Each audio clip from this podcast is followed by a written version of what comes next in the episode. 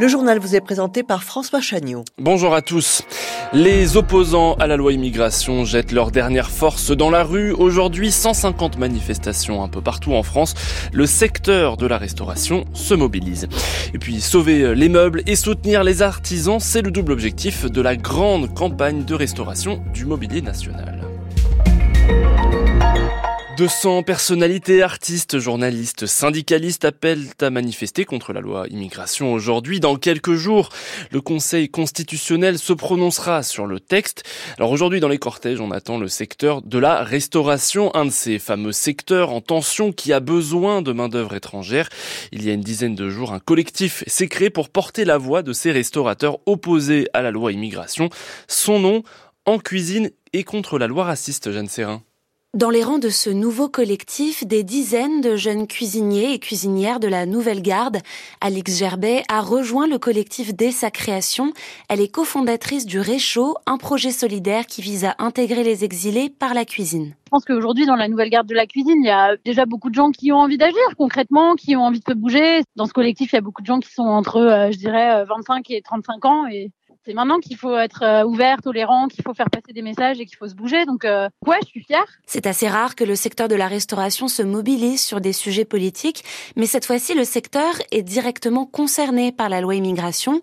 En Ile-de-France, par exemple, 50% des personnes en cuisine sont des travailleurs étrangers. C'est une richesse pour, euh, pour nos cuisines avant d'être un problème. Même si la loi prévoit de faciliter la régularisation des sans-papiers dans les secteurs en tension, le collectif dénonce d'autres mesures jugées discriminatoires les conditions plus strictes d'attribution des prestations sociales, mais aussi la remise en cause du droit du sol. La chef Bérangère Fagard a elle aussi rejoint le collectif.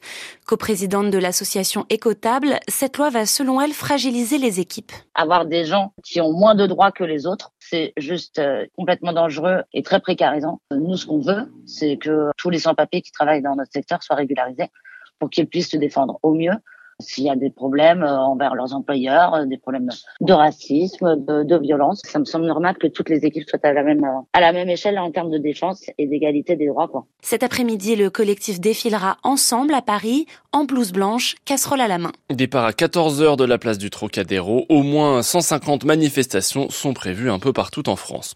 Les politiques sur le terrain hier pour tenter d'éteindre ou de récupérer la colère des agriculteurs à quelques semaines des élections européennes. Le premier ministre Gabriel Attal a choisi le Rhône pour rencontrer élus locaux et exploitants. L'agriculture est, je cite, un sujet absolument majeur qu'il dit prendre très au sérieux. Jordan Bardella, le président du Rassemblement national, lui a choisi le Médoc pour dénoncer l'Europe de Macron qui veut, selon lui, la mort de notre agriculture. 106e jour de guerre entre Israël et le Hamas, le premier ministre israélien persiste, signe et refuse toute demande de souveraineté palestinienne. Benjamin Netanyahu estime qu'Israël doit conserver le contrôle de la bande de Gaza et de la Cisjordanie occupée, position de plus en plus contestée même par l'allié historique américain.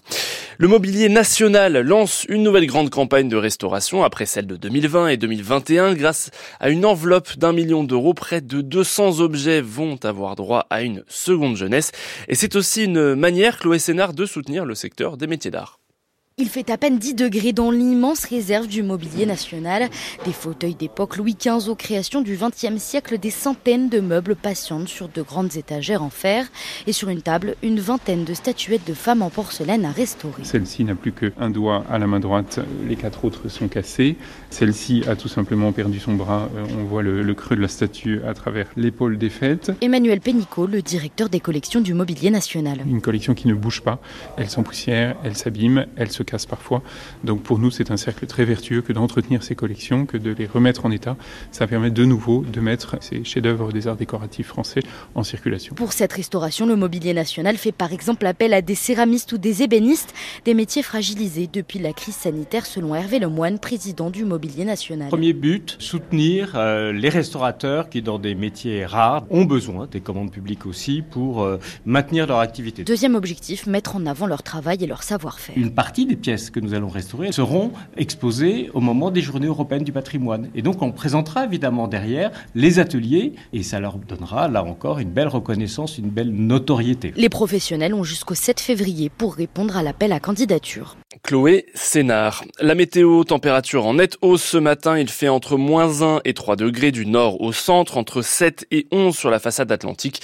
Temps couvert et légèrement pluvieux au nord, plus dégagé du Pays Basque à la côte d'Azur.